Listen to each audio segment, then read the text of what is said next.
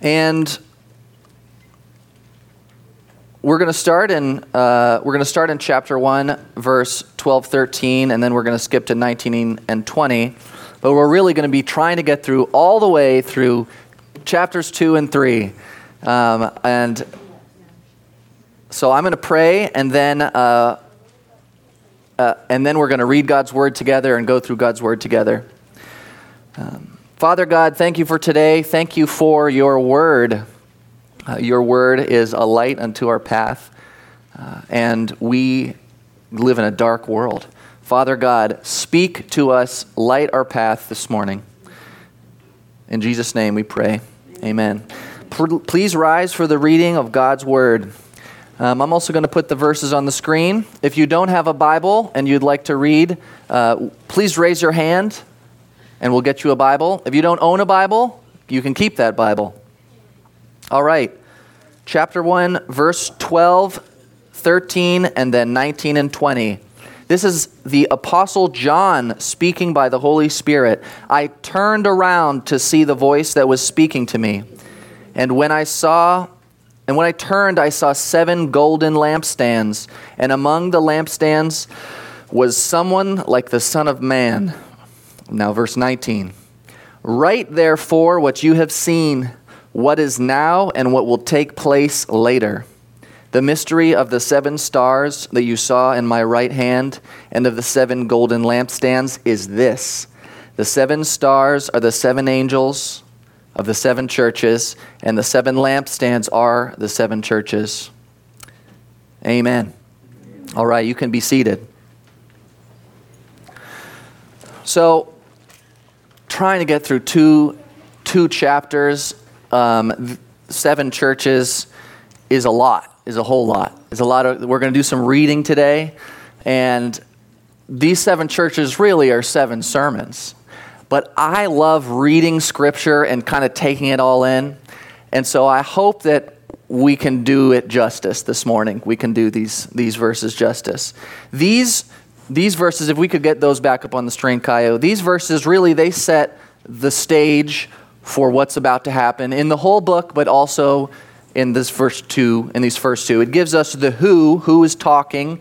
It's Jesus Christ is talking. This is the risen Jesus Christ talking to the church. And it gives us the who he's talking to. It says that the seven lampstands are seven churches and that the stars are the angels of these churches. Now, some people think that John is talking about an angel, like an actual angel. Some people think he's talking about a pastor. Whichever you like, read spiritual leadership. He's talking to the spiritual leadership of these seven churches. So Jesus Christ is talking to the seven churches, but not just to these seven churches, but also to individuals in the churches, to people just like you and just like me. And not just to those people back then, but actually to you and me today. To you and me today. That verse, I love verse 19. It says, The things that you have seen, what is now, and what will be. This is how I read Scripture a lot. It happened, it's happening, and it's going to happen again. It's so true, it's truer than true. That's how true it is. It's still happening. That's how true it is and so we're going to try to get through these seven churches. Um, there are some sermons that title a, a, a, a, message on Revelation 2 and 3, The Seven Kinds of Christians. You know, the problem that I have with that is that there aren't just seven kinds of Christian. Really? Okay. All right. You know, and you know what else it reminds me of? It reminds me of this thing. Can I just make a couple people angry? Kaio, can you put up this thing? Does anyone recognize this thing? Goodness gracious. If you don't know what this is, good for you. In my opinion, these are basically zodiac signs for Christians, all right? If you find yourself saying, well, I'm this way because I'm a type 3, or uh, he is such an ESFJ, just substitute Pisces or Gemini and listen to yourself, okay? God didn't just make nine kinds of people or 16 kinds of people, there's not seven kinds of Christian. You can take that thing down. Um, there's not just seven kinds of Christian. And so, this message today isn't going to necessarily speak to every person, but I know for sure that among these seven churches, there's someone here today that it applies to. Does that make sense? Does that make sense? There's more than seven kinds of churches, but I can find these seven kinds of people in this room today. There's enough people in this room.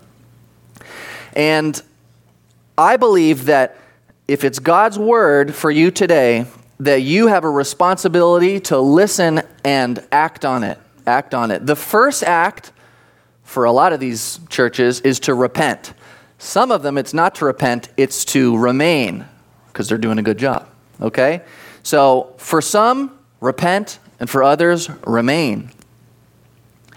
And if you're in the repent camp, at some point during the sermon, because we're going we're going to be going over, you might start to feel uncomfortable. You might start to feel a little sweaty. Your heart starts beating a little faster. Maybe you get mad at me or your friend who brought you here because you're like, who told him about, you know, the thing that I'm doing, okay? Or maybe you get sad, okay? Just know that if that's happening to you, I don't know anything about you. It's God that's speaking to you this morning, okay? It's God that's speaking to you this morning. So, here we go. First one, the first the first church. Chapter 2, we're going to put the verses up here. There we go. Chapter 2. Um, so that you can uh, so you can read up there too. It's in English and Spanish.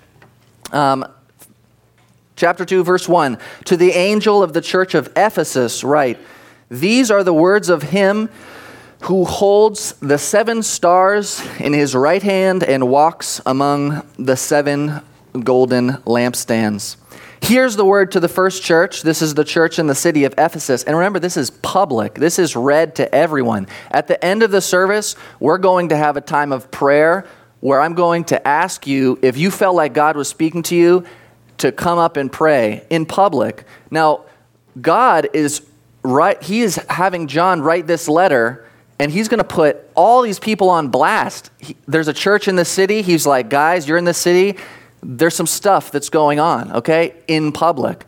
All right? So it's not extraordinary when we come when when you feel like God is working in your, doing something in your heart that you should publicly respond, okay? So the first to the first church in Ephesus, he introduces himself as holding the stars and walking among the lampstands. We touched on this earlier he holds all authority in his hand. Jesus Christ holds all authority in his hand in the church, and he is in the church. Now, there's two things that encourage me here. One is that he holds the authority among all different kinds of churches, and he is in the midst of all different kinds of churches. And the reason why I like that is that in these churches that he holds the authority of and that he is in the midst of, there are going to be some good things and there are going to be some bad things. There are going to be some churches that are all bad, and there are some churches that are all good. Churches, okay? We tend to think as we know more that God is just not in those other churches that have something wrong with them, right? That as I learn more about the Bible, as I learn more about church, that the churches that are doing something different, maybe even doing something wrong, he's not even there at all. He's not even there at all. There's going to be some churches here today I would never recommend that you attend or invite a friend to. But he's in the midst of those churches and he's holding the authority in his hand. I like that because there's a lot of imperfect people and a lot of imperfect churches. And I know that I'm imperfect. And I know that you're imperfect too. And I know that you know what those things are. He holds the authority in his hand and he's in the midst of them. To the church in Ephesus, he says, starting in verse 2, I know your deeds, your hard work, your perseverance. I know you cannot tolerate wicked people that you have tested those who claim to be apostles but are not and have found them false. You have persevered and endured hardship for my name and have not grown weary. He is proud. Thank you for putting them up. He is proud of the good things that they've done, right? He loves that they have sound doctrine, that they believe right things. He loves that they are serving people in their community. He loves that they are acting like Christians. The, once again, this is what makes these chapters so strange and why I love them so much because they're good things, right? He's pleased with the good things, right? God, uh, it's so it's for someone who has a lot of guilt. It's so easy to think of God as just angry at you all the time, right? For, forget about all the good things, just a mean parent who can only focus on the bad grades. It's easy to think of God like that, but God is not like that. He sees the good that you've done and He's like, good job. But He doesn't stop there. Praise God. He continues saying in verse 4 I hold this against you. You have forsaken the love you had at first. Maybe you've met a Christian who has done a lot of good things. Praise God for those good things. They've studied a lot, they know a lot of doctrine. They know a lot of the right things. They've done a lot of the right things. Maybe you're that Christian, but where's the love? Where is the love? Where's the love for Christ? Where's the love for his people? If you say, Oh, I love Jesus, but I can't stand all these people, there is something wrong in your heart. Love for Jesus f- produces love for people, right? If everything is a burden, but your doctrine is good, it's not enough for Him, for Christ, for Jesus. He wants your love. I think he would rather that you scale back all the stuff that you're doing and just spend time with him. Okay? Because he wants your love. This wasn't just for them, this is for you. And I think there's someone in here this morning where everything feels like a burden. And you want there to be love, but you don't feel the love. If we don't have love for Christ and by extension for the people around us, if our motivation is something different, then let's see what he says in verse 5. Consider how far you've fallen. Repent and do the things you did at first. If you don't repent, I will come and remove your lampstand from its place. Brothers and sisters, if you don't have love, you have nothing. If your faith doesn't have love, it will shrivel up.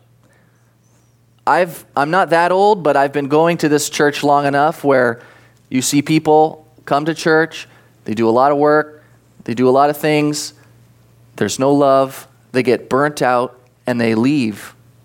And you never see them again. Yet. There's always time. Love. Let your works be with love. And at the end of each section, he says something like this Whoever has ears, let him hear what the Spirit says to the churches. That's his way of saying, Do you lack love? You know who you are. Listen.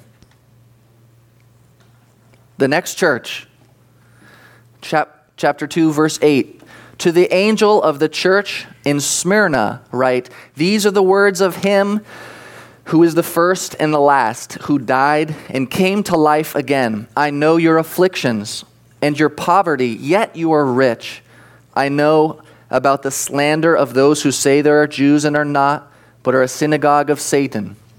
Do not be afraid about what of what you are about to suffer. I tell you the devil will put some of you in prison to test you, and you will suffer persecution for 10 days. Be faithful even to the point of death, and I will give you the crown, uh, the victor's crown of life. Here he is speaking to the persecuted church. Persecuted is kind of a churchy word, it just means suffering for your faith. He introduces himself as the first and the last, and having conquered death, he is going to have the final say. That is an encouragement to someone who is being persecuted who feels like they have no say and that the devil has the say right now. Things may not be going well. He's going to have the final say. Some people have been put to death. He conquered death. You don't have to be afraid. He says in verse 10 Do not be afraid of what you are about to suffer. Remember, he walks among the church. He is experiencing the persecution with them.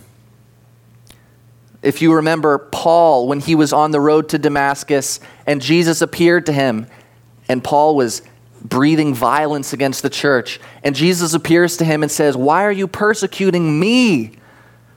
Jesus, if you are suffering for your faith, he is walking with you.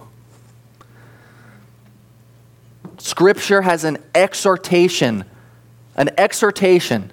An exhortation is like an encouragement where you shake someone, like, you can do it, you know, something like that, right? That's an exhortation. It has an ex- scripture has an exhortation for the persecuted church. Don't be afraid, rejoice. Don't be afraid, rejoice. If you are suffering for your faith, God is with you, so don't be afraid, rejoice. Today in America, there is persecution of a certain kind. Maybe you'll get called a bigot for saying you believe the Bible.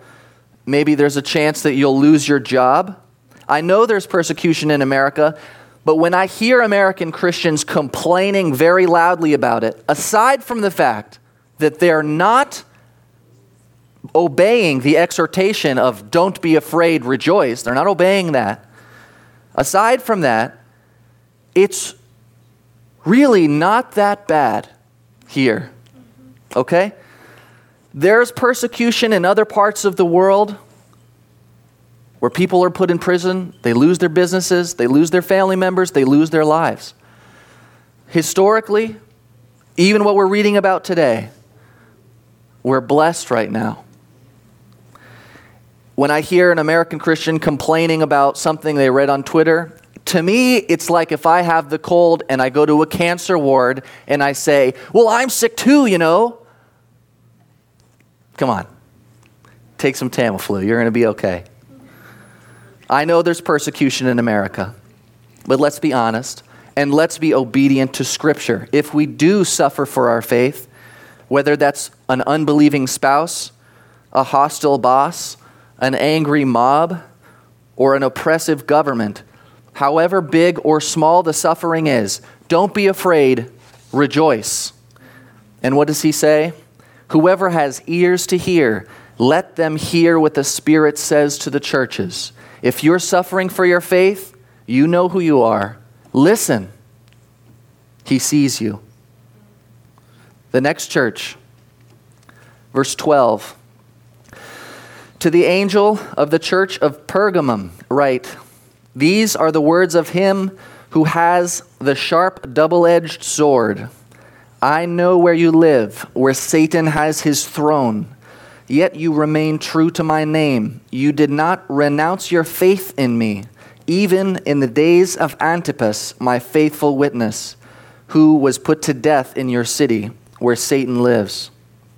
He starts by introducing himself as one who has words like a sharp, double edged sword. This should remind you of Hebrews 4, chapter 12. The Word of God is described as living and powerful, sharper than a two edged sword, piercing to the division of soul and spirit, of joints and marrow, and as a discerner of the thoughts and intents of the heart. God's Word is going to cut. Okay? He's going to cut. I remember when I was in Bible college and someone was going over Hebrews chapter 4, they asked a question. What they, they read Hebrews 4:12 and he, he said, What does a sword do? And someone raised their hand and they said, It heals. And, and the guy was like, What? No, it doesn't heal, it cuts. It cuts. God's word is going to cut. It's going to cut right to the heart. And there is cutting that this church needs.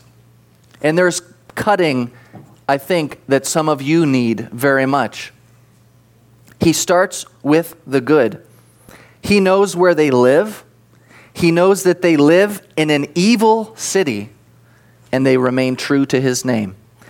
Apparently, there are some cities that are more hostile, more evil than others. Jesus says, Guys, I see it. I see what you're going through. Your struggle isn't lost to me, that says Jesus, right? When you're going through it, when you're going through suffering, He sees you. He sees you. It's not unnoticed that you live in this hostile, godless city and that you're staying faithful to Him. In fact, a member of their church was even killed for his faith, Antipas. But all the righteous suffering and zeal does not discount what's next. Verse 14 says, Nevertheless, I have a few things against you. Some of you hold to the teaching of Balaam, who taught Balak to entice the Israelites to sin so that they ate food sacrificed to idols and committed sexual immorality. Likewise, you also have those who hold on to the teaching of the Nicolaitans. The church in Pergamum was serious about remaining faithful to God, and they did so in very difficult circumstances. But they also allowed sin, probably sexual sin and idolatry, to have a place among them. The sin of Balaam is a sin of secret idolatry and sexual immorality. And the sin of the Nicolaitans probably is just open acceptance of those things and saying, oh, God has grace, you know, for me, God has grace for all the bad things I do. Right? So, sexual sin and immorality and remaining faithful to Jesus, what? Remember what it says in the beginning he holds the authority in his hand. He walks among the church. These things don't seem to me like they go together. Sexual immorality on the one hand, and believing in Jesus on the other hand. It doesn't seem to me like those things can coexist. They are serious about remaining true to his name, and they have a very serious problem Somehow with Jesus, that's possible. And I'm glad. I'm glad he doesn't just leave when I have problems. But he doesn't take it lightly. He says in verse 16, Repent, therefore, otherwise I will come to you and fight against you with the sword of my mouth. He says, Listen, I love you. I see you, I see what you're suffering, but this has to stop. This has to stop, or I'm going to fight against you. The things that are going to happen to you aren't going to be persecution, it's going to be me. Let me say to you, Christian, if this is you, you do not want Jesus Christ to fight against you. I, once again, I've been going to this church long enough to have seen this. I've seen Jesus Christ, I've seen God fight against a Christian who's living a double life. And you know what happens? They always lose. He says, Repent today before it's too late for you. Do you know that it can be too late for you? Tomorrow might be too late for you, but today is not too late. Right now is not too late. He who has ears, let him hear what the Spirit says to the churches. Are you living a double life? You know who you are. Listen. Verse 18. To the angel of the church of Thyatira, write These are the words of the Son of God, whose eyes are like a blazing fire, and whose feet are like burnished bronze. I know your deeds, your love, your faith, your service, and your perseverance, and that you're doing more now than you did at first. Nevertheless, I have this against you. You tolerate that woman Jezebel, who calls herself a prophet. She misleads my servants into sexual immorality and eating food sacrificed to idols. I have given her time to repent of her immorality, but she is unwilling. So I will cast her onto a bed of suffering. I will make those who commit adultery with her to suffer intensely unless they repent of their ways. I will strike her children dead. Then all the churches will know that I am he who searches the hearts and the minds, and I will repay each one of you according to your deeds. He has the most to say to the church in Thyatira. He starts with the good, like he does. I know your deeds, your love, your faith, your service, your perseverance. I know that you're doing more now than you did at first. Some of this sounds familiar, right? They're doing good Christian things. They're visiting the, visiting the people and visiting people in prison. They're taking care of the poor, the sick, and the elderly. They're preaching the gospel. And they're doing it with love. Look at that. They're doing it with love.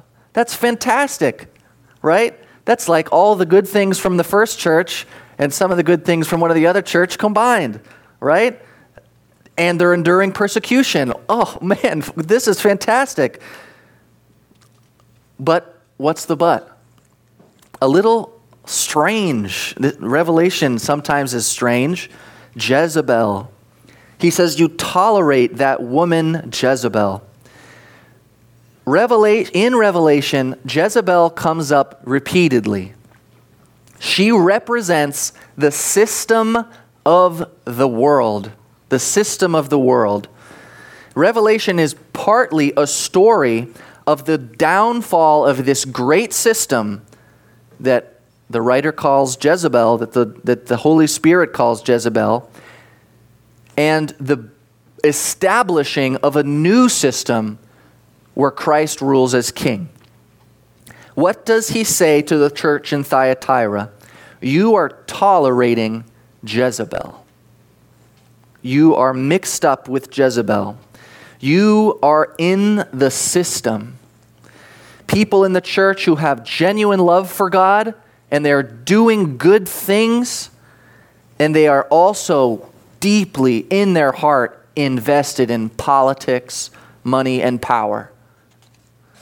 They're playing the world's game, they're using the world's tools.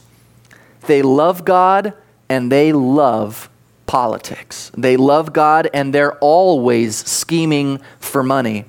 Remember that Christ is in the midst of this church. And he holds the authority and he has commended them for the good things that they've done. But it's not that simple. He says, You better be careful because I am going to cast this system onto a bed of suffering, and I will make those who commit adultery with her to suffer intensely unless they repent of her ways.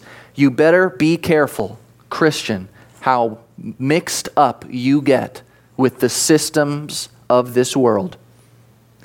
If you have Tucker Carlson and Don Lemon speaking to you as much as Pastor Steve and Pastor Freddie, I fear for you, Christian. These systems are going down, and it's the Lord that's going to take them down.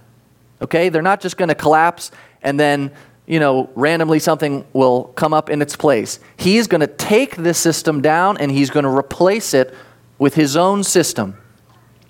And for everyone who is involved in that system, who is involved with Jezebel, who is in bed with Jezebel, there's going to be pain, suffering, and death unless you repent. Repent and remove yourself from the system. Stop playing the world's game. Stop playing by their rules. Stop being a part of the system that is going down, that He is bringing down. And start following Christ with your whole heart. Whoever has ears, let him hear what the Spirit says to the churches. Are you mixed up with the system of the world? You know who you are. Listen. Chapter 3. To the angel of the church in Sardis, write These are the words of him who holds the seven spirits of God and the seven stars. I know your deeds. You have a reputation for being alive, but you are dead. Wake up. Strengthen what remains and is about to die. For I have found your deeds unfinished in the sight of my God. Remember, therefore, what you received and heard Hold it fast and repent. But if you do not wake up, I will come like a thief, and you will not know at what time I come to you. To the church in Sardis, he has really nothing good to say to them. They have a rep- reputation for being alive, he says, but they're dead. You know what they are? They're fake. They go to church, they sing loud, they pray loud. They talk probably loud. Every Sunday, it's very, they're very enthusiastic. But in verse 2, he says, Strengthen what remains and is about to die, because I have found your deeds unfinished in the sight of my God. Remember, this is a public letter. So people in this church were, this was read aloud to them, and then this was read aloud to other churches too. They're fake. This is the kind of Christian who they sound great, but they do nothing. Scripture is clear works don't save a person. But if, we're, if you're reading the same scripture that I'm reading this morning, works are an evidence of faith. There's a little phrase that I made up faith is the root, works are the fruit. Right? The works don't, the, the fruit doesn't make the tree alive, but they're evidence of a living tree. If we could get the picture of these two trees. Here's two trees. I can't see their roots, can you? How do I know? How can we know? We can't see their roots. If someone, if I see a Christian and they're doing nothing, there's nothing. Oh, you know, you might say, well, how can you know? You know, how can you know what's in their heart? Right? Well, I can look at their life and I can make a guess about what the roots look like. Now, he doesn't have to just look at the root at the at the at the fruit. He can look right at the root. But the fruit is for all of us. Right? If if you're bearing the fruit of humility, I am enjoying you and he's enjoying you right? If you're serving, if you're serving people, you're blessing them and you're blessing him at the same time. You can take it down. This person shows up to church, they sing, they say the right words, but they don't serve God in any way. And he says, I find your service lacking. I find your works lacking. Remember that God commends all these other churches for the good things that they're doing. He's pleased by these good things that they're doing. And there's an expectation that genuine faith produces good works, right? He's not saying, no, if you do these good things, then you'll be saved. He's saying, I know you're not saved because you're doing nothing.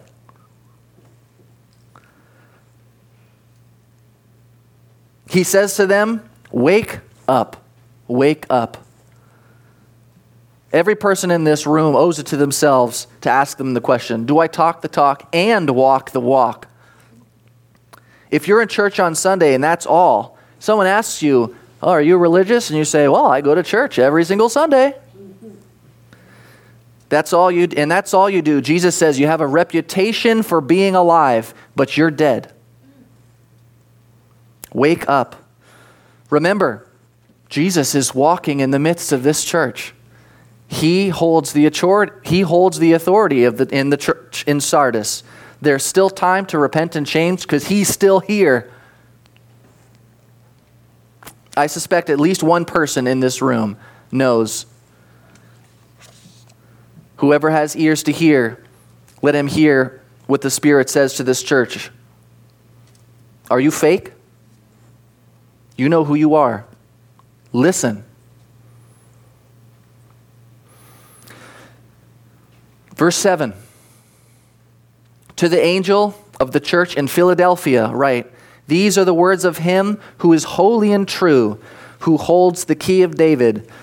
What he opens, no one can shut, and what he shuts, no one can open. I know your deeds. See, I have placed before you an open door that no one can shut. I know that you have a little strength, and yet you have kept my word and not denied my name.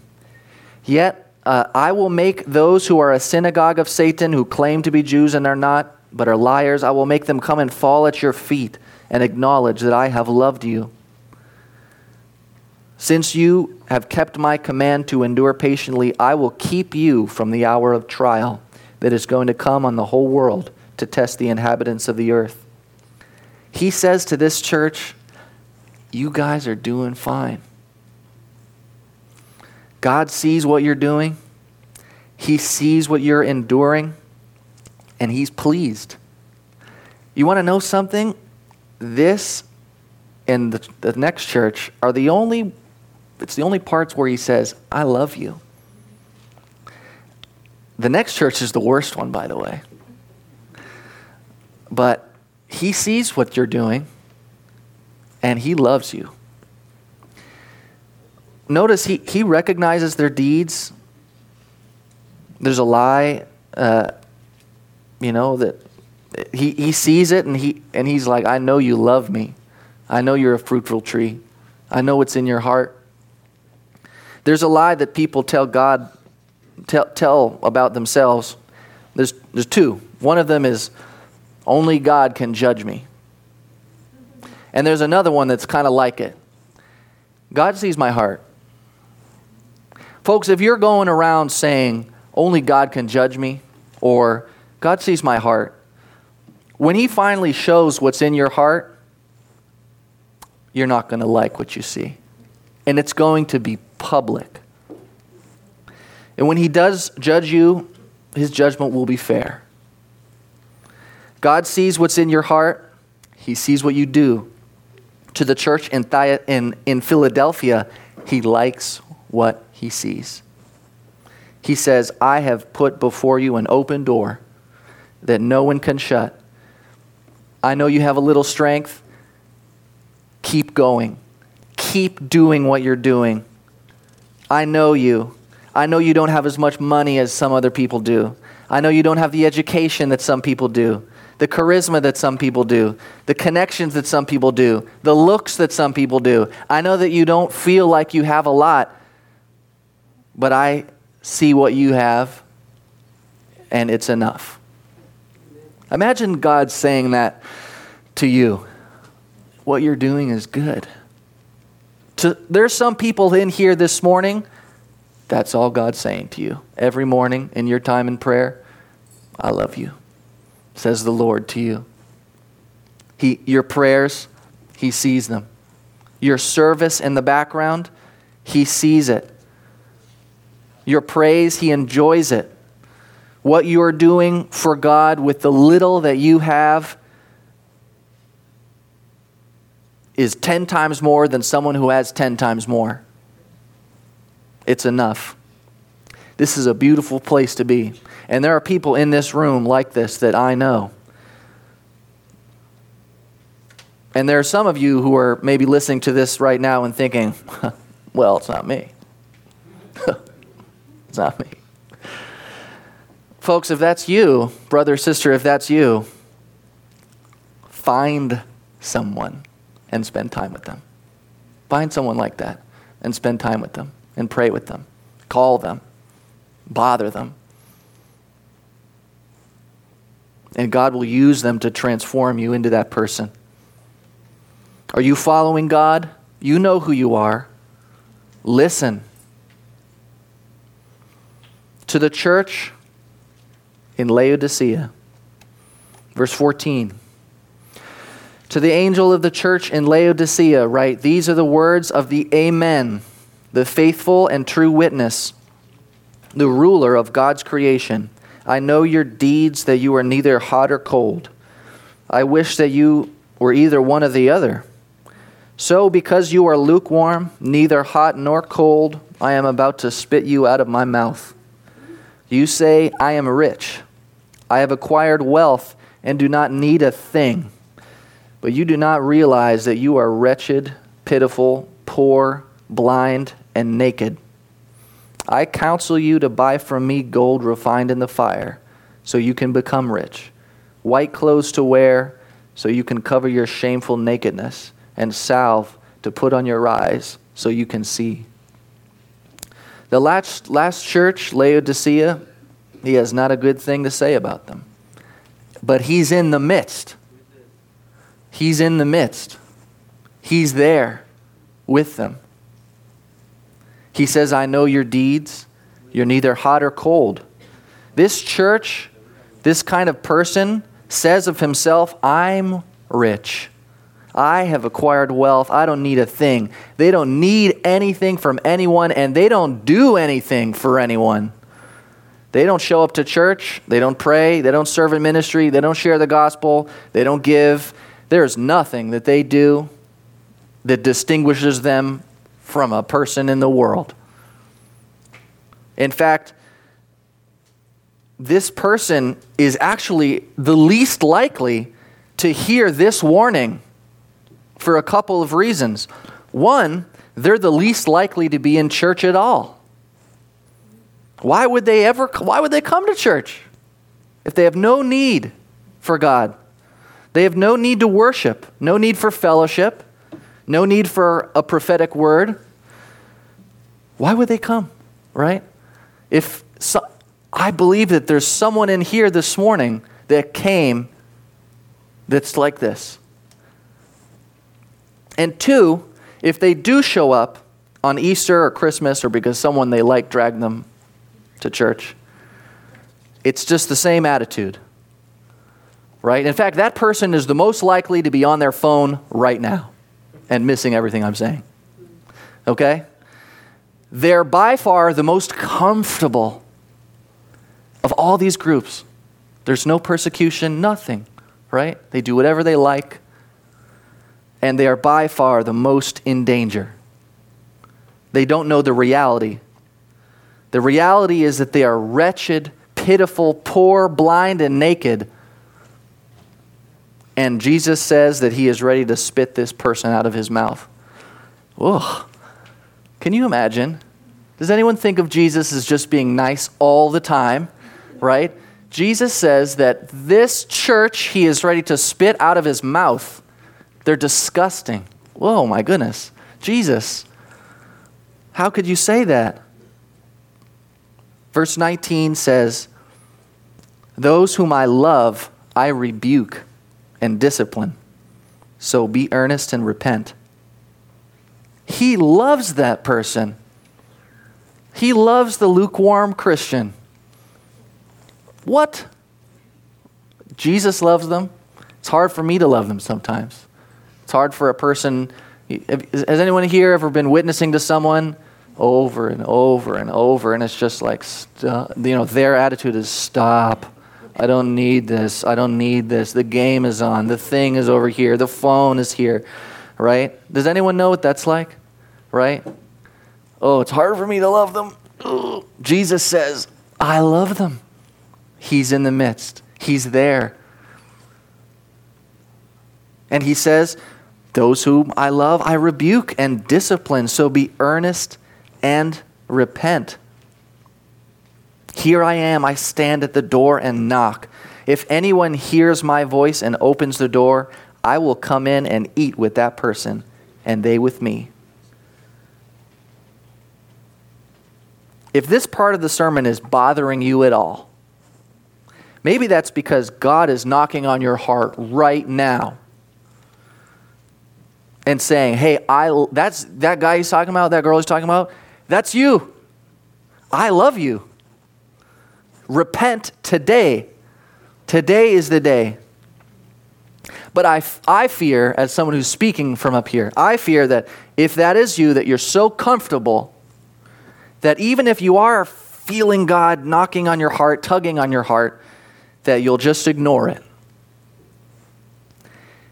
Whoever has ears, let them hear what the Spirit says to the churches. Are you lukewarm? You know who you are. Listen. I'd like to ask the worship team to come up. We're going to I'm also I'd also like the prayer partners to come up. We're going to have a couple people who you can pray with up here. And I'd like to put a little table up on the screen. This doesn't say the seven kinds of Christians because there are more than seven kinds of Christians. And I forgot that I should have put a bunch of, I should have put one more at the bottom that says other. Right? I want you guys to look at this just for a minute. And maybe, you know, way back in the beginning of the sermon, when we were talking about the suffering, persecuted church, and you were like, that was me. But that was like 40 minutes ago. Today's a day to come up and have a brother and sister pray with you about that. Okay? I know that in this crowd, the people, there's, pe- eh, there's of these seven things here, someone is, someone is out there. Someone is serving God with no love. Someone is suffering for their faith. Someone is leading a double life. You love God and you are hiding something. Someone is in the system, the worldly system.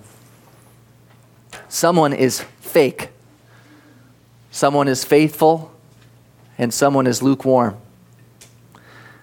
So, as the worship starts, as the worship starts playing, if, you, if Ernest, if you could maybe you know start uh, playing the piano there. First, I just want you, just before anyone comes up, to just close your eyes. Close your eyes and ask God, God, am I up there? Am I up there? And if you feel like God is saying, You're up there, then when we have the prayer couples in the front, I want you to get up in public, just like this letter was written in public. Get up and ask someone to pray for you and say, I, I am fake and I want to change today. I'm suffering and I need I want to change today. All right, so I'm gonna I'm gonna pray and then I just want there to be a minute, a minute of listening to the music and praying where you're asking God, God, where am I? Father God, thank you for today.